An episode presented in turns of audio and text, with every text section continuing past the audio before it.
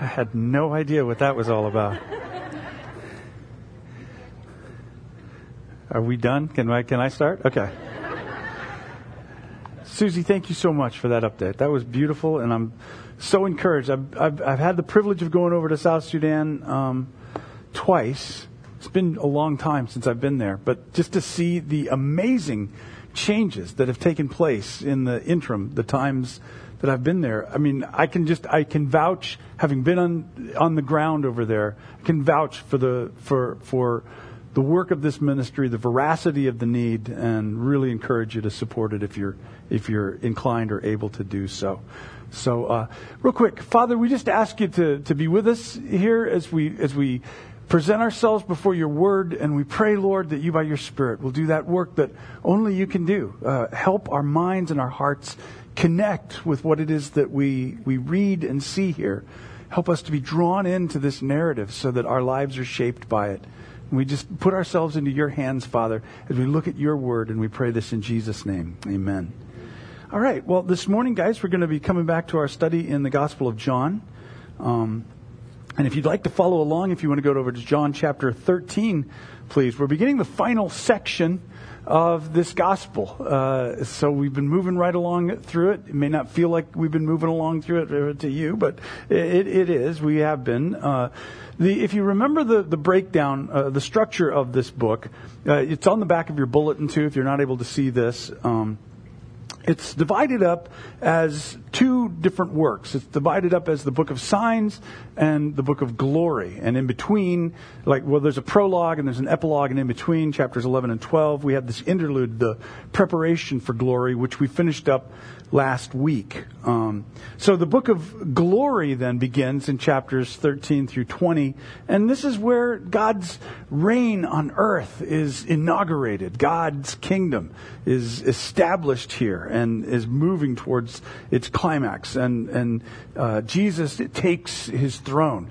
Now it happens to be a cross, but this is what the book of glory is all about. See, that's the whole thing about God's kingdom. It's an upside down kingdom. We've talked about that over and over again. The reality is, is that it's right side up. We live in the upside down. That's why it's so foreign and confusing to us. But the book of signs, as we've concluded it, was full of recorded miracles that Jesus did and his explanation of those signs to those that were around him. It, it had a lot of uh, it, it, recorded a lot of times where Jesus was addressing the crowds, all of the various peoples that were following him during that time. And last week, as Janelle talked about, we read Jesus' final discourse with the crowds. Final the words that he says on a public setting. From this point on, Jesus is going to be talking exclusively with his close disciples, the 12 that have been following him and, and more. Uh, so chapters 13 through 17 contain Jesus' farewell speech to his disciples as well as his high priestly prayer for his disciples. And our passage today is setting that scene, just so you kind of know where we're at here. Um, we're down to the final hours in the story of Jesus' earthly ministry. But as, as with everything in John's gospel, this is not to be read as just a straightforward biography. Uh, Jesus, you know, John isn't just chronicling the events of Jesus' life and teachings or anything. This is meant to instruct us about Jesus. At the end of John's gospel, he explains he's written this whole thing so that we would believe uh, in, in, Jesus. And so the, everything that's taking place here is meant to inform us about Jesus, but even more so is meant to inform us about God reveal something to us uh, about God. Because remember, we've said over and over again through this that thematically, what John is trying to get across to us is that if we want to know what God is like, where do we look? Those of you who've been here, where do we look if we want to know what God is like? We look at Jesus if we want to know what God is up to. We look at what Jesus did if we want to know God's heart towards humanity. We look at how Jesus responded to people and on and on and on. So anything that, that John brings up in this story isn't just meant to inform us historically about these events. They're meant to teach us something, to reveal something. And our passage today is no different. Jesus is going to do something that becomes sort of a living parable, revealing to us the motives and the basis for God's redeeming work in this world, for the invasion uh, of God's kingdom. And, and it also reveals then God's purpose for us as participants in this kingdom. We'll unpack this as we go. So if you're there in John chapter 13, we're going to begin reading with verse 1. It says, Before the Passover celebration, Jesus knew that his hour had come to leave this world and return to his Father. He had loved his disciples during his ministry on earth, and now he loved them to the very end. It was time for supper, and the devil had already prompted Judas, son of Simon Iscariot, to betray Jesus. Jesus knew that the Father had given him authority over everything and that he had come from God and would return to God. So he got up from the table, took off his robe, wrapped a towel around his waist, and poured water into a basin. Then he began to wash the disciples' feet, drying them with a towel he had around him. All right, we're going to stop here for a moment. This is John's account of the night of Jesus' arrest. It's completely different from the synoptic gospel accounts, the synoptic gospels being Matthew, Mark, and Luke. Uh, John doesn't describe the institution of the Last Supper. It's possible that John assumes that everybody already knows those details, those stories that have been circulating. But the church likely, if this was written when we think it was, the church has likely existed for about 50 years at this point. So he already knew the familiarity we would have with that. And so instead of going over what happened with the bread and cup, John gives us details that the other gospels didn't give us. John tells us what Jesus did and said between the synoptic details. So verses 1 and 3 tell us what Jesus knew.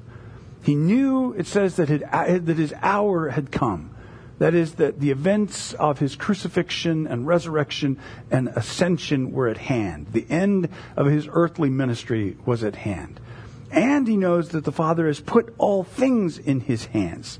That means that he came from God. He's heading back to God's realm and he has the full divine authority over everything. That's what John is communicating in this gospel. This is big stuff. This is this is big stuff for Jesus to know all of a sudden. I don't know if it's all of a sudden. I mean, did he know it all along? Eh, you know, it's not indicated. I'm going to leave it for the academics to kind of arm wrestle over that to figure that part out. But the point is Jesus knew where he was from. He was from God's realm and he knew what he was doing. He was establishing God's reign and rule on this earth.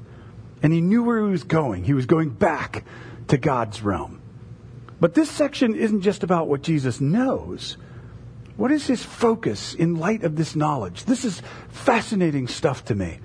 What's, what's his focus on? He's, he's aware. He's from God's realm. He has all authority over all things. Is he getting all depressed and sulking because his, you know, his life is not going the way he kind of wanted it to, and he's been trying to do good, and now he's going to get killed for it? Is he is he stewing over Judas's betrayal? That Judas, because John indicates that, that that's underway. Is he trying to figure a way out of his troubles? Like, what could I do to escape this? Is he cursing the human race for being stupid? No. Astonishingly, his focus is on the love that he has for his disciples, how he loved them all through his ministry. He loved them to the full extent. And suddenly, everything comes into this sharpened focus in John's gospel. All of these threads have been leading us here. And we see what's behind God's reign on earth, God's established rule over his creation. We see here that God's love for humanity is at the heart of the gospel, the gospel being the good news of God's kingdom. Everything falls into place in this drama. Jesus is about to be exalted in glory, albeit that glory is a cross. And, and, what, what keeps Jesus steady on the course that he's had set for him is his love for his disciples.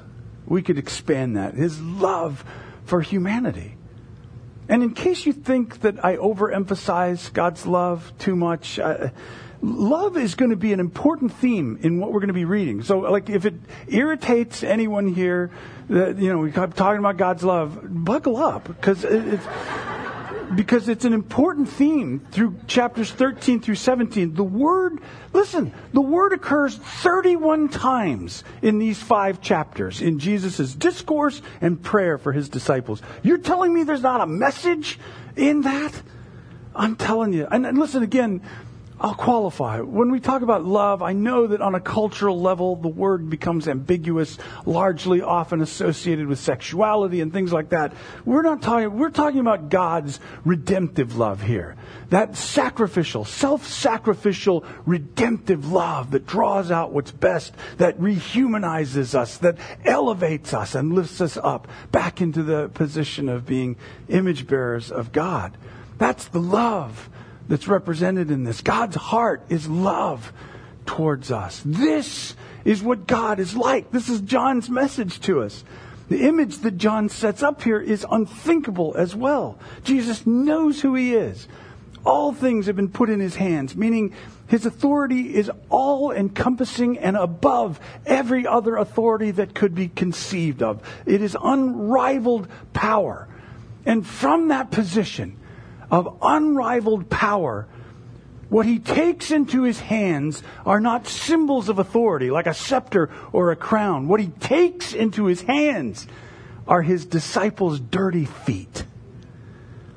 Try to imagine this scene. You know, it's hard to know for sure how this all plays out. Um, I'm persuaded to think that this happened just before the Passover meal during the time of the ceremonial washing of hands. You always have to wash your hands before eating bread. So while everyone's doing this ritual of you know pouring water on their hands, uh, Jesus quietly gets up and gets a water basin and some water, and nobody thinks anything of that because you know that's part of the ritual. That's what you would be doing. And because people are focused on their own hands and making sure that they're doing these procedures correctly, nobody has noticed that Jesus stripped down to his underwear and wrapped a towel around to his waist. And that would have been very unusual. I mean, look, you know, remember, they're reclining at a triclinium, so their feet aren't under a table like they would be uh, uh, for us, but they're stretched out behind them. So maybe the first notice that they have of what's going on, what Jesus is doing, is when the first disciple is getting his feet washed. He's like, hey, what, what's good? Oh, Jesus, uh, hey. How would you feel in that moment? I mean, seriously, I've thought about it. How would you feel if you're at a dinner party and your boss suddenly strips down to his underwear and starts washing your feet? Granted, that would be the basis for a lawsuit in our society currently, but listen, what's happening in this situation is not a cultural norm. Because sometimes we have a tendency to look at these things and think, well, that's just the way the ancients were. They were all weird. But, but this was just as awkward and scandalous in that setting as it would be in our setting right now. I mean, sure, people would get their feet washed because of, you know, the situation of, of how they were living at the time and everything. But, but, you know, if you were invited to somebody's house, you would wash your own feet. Nobody's washing your feet for you. Uh, uh, in fact, uh, from what we understand, only Gentile servants ever did something like this.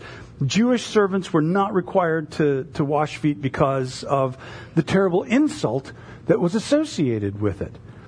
You know, within that, that region and that culture, the feet were and still are to this day considered the dirtiest part of a person, the thing that's unclean, the place most offensive on the human body. And here is Jesus taking the lowest position he could possibly take, demonstrating his selfless love for his disciples. And it all flows out from Jesus' knowing who he is and the authority that he has. Man. In, in, in, Philippians 2, Paul, Paul expounds on how, how God's heart is revealed in Christ, saying that he was equal with God, but emptied himself and took on the form of a servant, being born in the likeness of men and being found in human form. He humbled himself by being obedient to the point of death, even a death on the cross. So this, this act of washing the disciples' feet was like a living parable that, that, it was about him taking on this nature of a servant, being obedient even unto death on a cross for us. All of it, part and parcel together, this, this self sacrificial love represented in this. And you know what else strikes me in this? How intimate it is. One writer talked about what it must have been like to have the breath of God on your shins as Jesus is washing your feet. This was not like, you know, I love you tagged on at the end of a card or a heart emoji in a text or, or something. This is a love that invades our space, a love that we can't control. That's God's heart towards us. That's how God feels towards you. It's the demonstration of his motives. He loves us, and in quiet, humble power, he is invading our lives. So Jesus is moving from disciple to disciple. He's washing their feet. It's kind of an alarming, bizarre moment. And he gets to Peter, verse 6. When Jesus came to Simon Peter, Peter said to him, Lord, you can wash my feet? Jesus replied, You don't understand what I'm doing, but someday you will. No, Peter protested. You will never wash my feet. Jesus replied, Unless I wash you, you won't belong to me. Simon Peter exclaimed, Well, then wash my hands, my head as well, Lord, not just my feet. Jesus replied, A person who has bathed all over doesn't need to wash except for the feet to be entirely clean. And you disciples are clean, but not all of you. For Jesus knew who would betray him. That's what he meant when he said, Not all of you are clean. I love how excited John gets as he's writing this. He just can't contain it let us figure it out. He's just got to tell us. He's talking about Judas right there. So everybody in this in this room is probably stunned and paralyzed as Jesus is moving from person to person, washing their feet. But he gets to Peter, and I can imagine Peter just pulling his feet up underneath him, so Jesus can't wash them. And, we get that, right? I feel like that's exactly how I would have responded in that. That's what I love about Peter because he reacts and responds for all of us sinners. But anyway, uh, so he's just like, no way, Jesus, this is not going to happen. There's not. This is not right. You should not be washing my feet. You got this backwards. It should be the other way around. But something deeper is, is, is being revealed in all of this. Jesus, interestingly, does not humor Peter in this moment at all. He actually shoots back with authority in his response. If I don't do this, you won't belong to me. You won't have a share. There's no inheritance in my kingdom, no proper relationship with me if I don't do this. So then all of a sudden we realize this is about something more than just what we're seeing on the surface here. This is more than just, you know, getting your dogs rinsed off or something. This becomes a picture of the cleansing redemption that accompanies this love of God towards us. And we learn here then that God's sacrificial love is our only source of redemption. God's love for us is the only means by which we're made right and whole as human beings. This, this whole scene is interesting to me. John, remember, he's not random about the, the details that he includes in his gospel. Everything is here with a purpose. It is meticulously pieced together here. And, and Peter's resistance becomes a revelation for us. It's a, a reactionary pattern that, that we see Jesus pushes back against. I get Peter's protest. I think I would have done the same thing had I been in his well, lack of shoes. But, but we see that there's a deeper problem being revealed in this. This is a scandalous grace in action, and it makes everyone uncomfortable in, in, the process. We, we right away start picking up our defenses, and, and, and, and, you know, this doesn't seem fair. This isn't, this isn't right. This is all backwards. You shouldn't do this. Jesus, I'll get myself clean. I'll take care of this myself. I'll work this out on my own. But Jesus doesn't allow a bit of space for that at all. No, He does the cleaning. All we can do is receive it. Jesus literally demands that we accept His act of sacrificial love or we risk rejecting the whole thing. That is powerful stuff. Like, that's intense. That's something that we actually have to sit back and puzzle over for a minute. That's, that's pretty, that's pretty intense. We struggle with this idea of not being able to cleanse ourselves, to get our own act together. Because we spend our whole life trying to get our own act together. But I suspect it's really not born out of humility as much as it is pride and presumption on our part. Usually, the problem that keeps us from wanting to accept this profound love from God is that we just can't control something like that. That's out of our element, out of our reach to be able to control it. And that's scary. Just as human beings, that's, that's a reality of how we're made. That's a, that's a scary thing to realize there is this love that I don't persuade or control or do anything. I can't affect it one way or the other. I can't sin enough to make it go away, and I can't do enough good to make it more. All I can do is, is receive it. But that's the whole thing. God's grace is not something that we accept and then manage. It's something we accept and surrender to. This is all there is. This is all. That's why Jesus is so intolerant then of Peter's response and his resistance, regardless of what people think are good intentions and, and good reasons for trying to leave Jesus out of the cleansing process. This is my mess. I'll take care of it. We have to see that it's either Jesus does it at all or we're not cleansed. We can't do this on our own. That's ultimately the bottom line to that interchange between those two. We cannot do this on our own. And even after we're cleansed, we don't do this very well. we'll get to that here. But I love Peter's response to Jesus' statement. You know, Jesus, Jesus, Jesus said, listen, Peter, either I wash you or, you know, you don't belong to me. And all of a sudden, Peter's got a loofah and a box of Mr. Bubble and says, let's go to town, Jesus. Head to toe. And I imagine Jesus probably laughed at that response and he qualifies something. You're clean. You don't need a whole bath just your feet. What does that mean? Like, that's a curious statement for him to make. And everybody's going to have to puzzle that through. I'm not the answer man. I'm not here to explain everything to you. You got to puzzle through it and pray about it. Here's how I look at it. I, I, believe that by his teaching and through his relationship with his disciples and in forecasting his death for the human race, he lets them know that, that cleansing for the whole person has been accomplished, is being accomplished uh, for all of us through him. Our salvation is complete in Jesus. That doesn't change. But in our daily lives, our daily contact with this broken world, things get messy. We know that. I mean, we know that, right?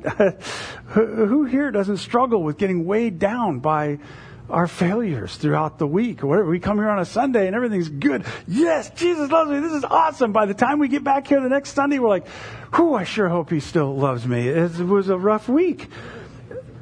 But isn't it a relief to realize then, if this is what Jesus is trying to say in this, that Jesus knows we're going to get messy and is prepared to continue the work of cleansing us from our daily walk through this fallen place? I, I think that's a beautiful picture if that's the one we're supposed to take from it. Our salvation is complete. We're right before God because of Jesus' sacrifice. We are a new human being in Him. But because we still trudge through this place, Jesus continually washes and cleanses us and sets us free to shape us into the wholeness He intended for us. I mean, honestly, that's the idea behind that big fancy word of sanctification the, you know, that's what it means. Is that reshaping, that ongoing work of the Holy Spirit. And what it means is in real life is that He's going to be internally alerting us to certain actions or choices or thoughts or words that are out of sync with His character and what it is that He wants. He's going to be convicting us about those things, wanting to reshape our responses as we go. Because it matters to Him that we don't just live in these broken, fallen, and destructive patterns that we used to. He wants to lead us into that wholeness of life. See, it's not about moralism where you got to get your act together and stop that sinning or you're in trouble. It's about drawing what's best out of us because He made us to be so much more than what we've ever really known. It matters to Him. But also, it's a reminder, I think, in this section here that when we fall, when we mess up, when we do fall back into those old patterns, and the enemy comes along and wants us to hide from God, like he tried to get Adam and Eve to do in the very beginning, we just get this picture here of Jesus knowing that our feet are in the dirt. And he's waiting right there with a basin and a towel. Let's get this cleaned up. Let's, let's address this. Let's move on from here. I don't know. To me, it's that, that's one of those things. The first place we want to turn when we stumble and when we fall is to Jesus because He knows us. He's anticipated it. And, and, He's wanting to get things started anew because God is a God of new beginnings again and again and again and again and again. All right, well, finishing up this morning, let's read verses 12 to 17. After washing their feet, he put on his robe again and he sat down and asked, Do you understand what I was doing? You call me teacher and Lord, and you're right, because that's what I am. And since I, your Lord and teacher, have washed your feet, so what? So uh, you ought to wash each other's feet. I have given you an example to follow. Do as I've done to you. I tell you the truth. Slaves are not greater than their master nor is the messenger more important than the one who sends the message. Now that you know these things, and I want you to put a bracket around the word God in this, God will bless you uh, for doing them. We'll get back to that in a minute here. That's where we're going to stop today. We've, we've learned what Jesus' motives are, his great love for humanity. We've seen that his love is redemptive, doesn't leave us in the same spot, but is working to make us whole. And now we see what his expectations are for us as the recipients of his love and salvific work. And Jesus is pretty straightforward about this. If you're going to call me, you know, the rabbi, the teacher, and Lord, your king, then, you know, I'm, I'm the one you follow. And if you're going to claim that I'm your king, then you have to follow my example. Now, some institutions conclude from this that foot washing ceremonies should be included as part of the sacraments, like you know the Lord's Supper or communion or baptism or things like that. Uh, the crazy church that I was a part of included that in our thing, so I've had a lot of foot washing things. Uh, anyway. Um, I'm not so sure that it's supposed to be included. Washing feet is a sort of a narrowly relevant event to a culture uh, that whose primary mode of travel was going to be on foot on unpaved roads, and bathing was infrequent, and this was an act of service that would have really been, you know. above and beyond what normally would be expected, but it was the act of service and the humble love. And we need to notice that in verse 15, do I have it here? Yeah.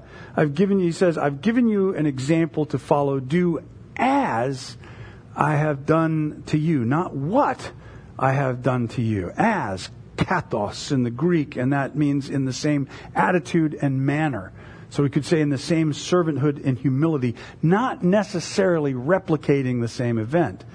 And, and I, so what I think we're learning from this is that sacrificial love is God's intended mean of advancing his kingdom. That when we're looking for God's values, God's goodness to advance, to move out in this world, the mode, the means by which it's going to happen isn't going to be different from the way Jesus did it, but it's going to be following his example of this sacrificial love and care. Uh, he's telling us that the, the church, that our mission in this world is to convey, like he did, by our words and our actions, this same selfless love of God. The community that he formed, the church, is intended to manifest the love of God through serving one another or serving our fellow human being with no residue of pride, of position, or anything of the, the sort. It's not about making demands on an unwilling world around us to conform to God's righteous standards. It's about us in the heart of a servant, demonstrating God's great love for those who still don't know Him and still disobey Him. And the characteristics of this love are to be personal, that uncomfortable, in your space kind of personal love that Jesus demonstrated.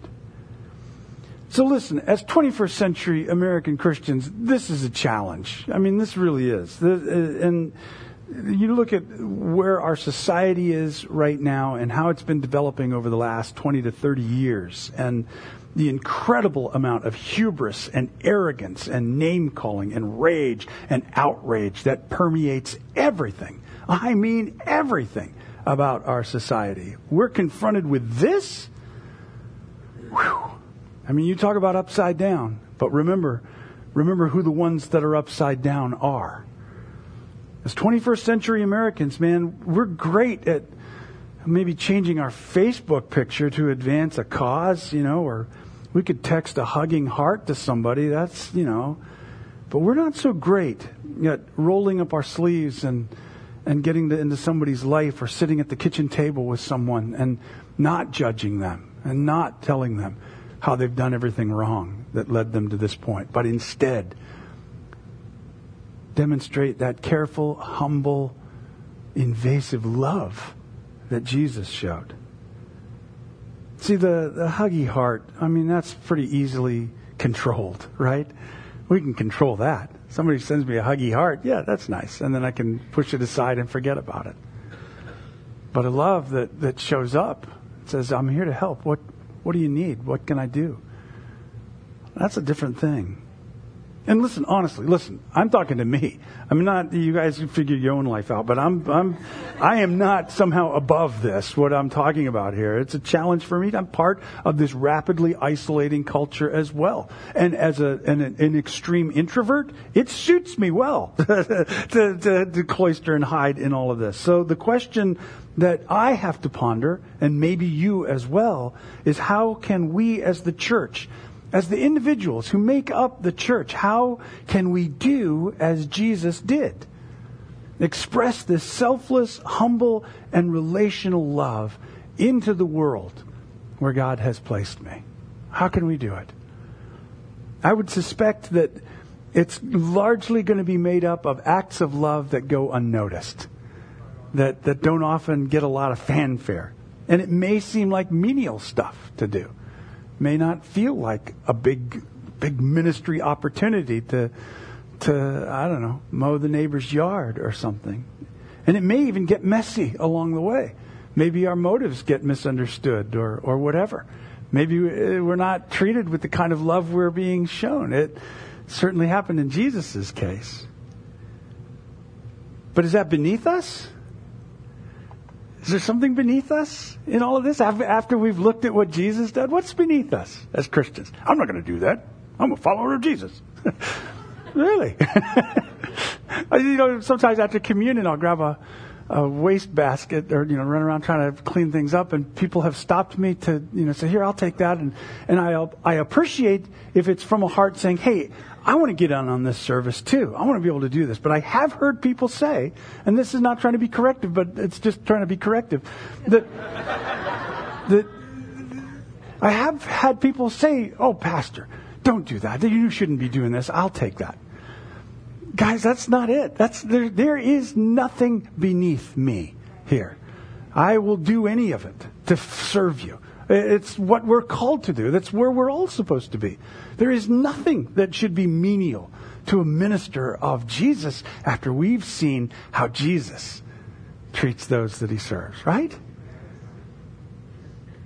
So, uh, so now, on the other side of this, if you're beginning to stress, thinking, okay, great, now I got more obligations I got to go do so that God will like me. I got to go take talk to my neighbor who's sick. Uh, listen, that is not the point.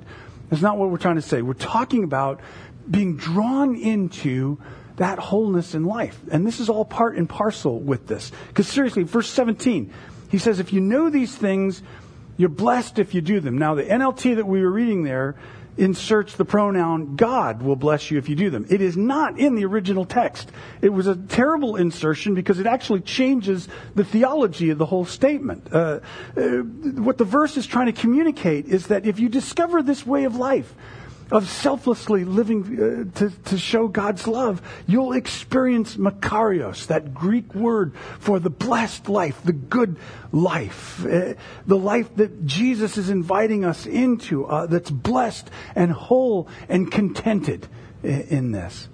This isn't an obligation laid on us by Christ. This was an invitation to live to be like him, to live in that same kind of existence that he lived in, who, with a looming death in front of him, still was living from this place of love and contentment.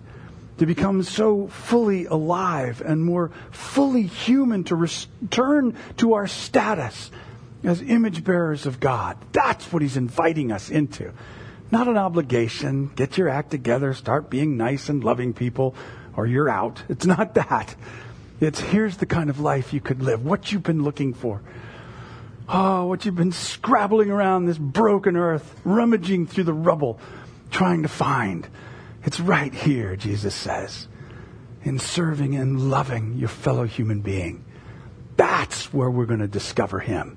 That's where we're going to find Jesus, lurking in the shadows, bringing life and light to those who will receive it. That's the kind of life I want. So, let's take up this invitation. Let's find our identity in God's deep love for us. Let's rest in His work of saving us and from that place, let's advance this same love in the world wherever we've been placed, always becoming more alive in the process. Right on? All right, very cool. If you if you're able, will you stand with me please? Father, we just thank you so much for your word. We thank you for this great love that you've shown to us. Father, I pray we never get over it if we've discovered that, if we've encountered that, if we've become more aware of this amazing love that you've revealed to us, I pray we never get over it. Let it shape us from this point forward. And Father, if we haven't experienced that, if we're reading words on a page but we're not sure how to connect it, then I ask that. You, by your Spirit, reveal your love for the human race. Reveal your love for everyone here in tangible ways. Make it known to us, Father. We are complete. We are secure. We are whole in life because you love us. Regardless of what happens around us, we are secure in your love. Lead us forward and upward and onward into that. I pray, my Father, in Jesus' name. Amen. Amen.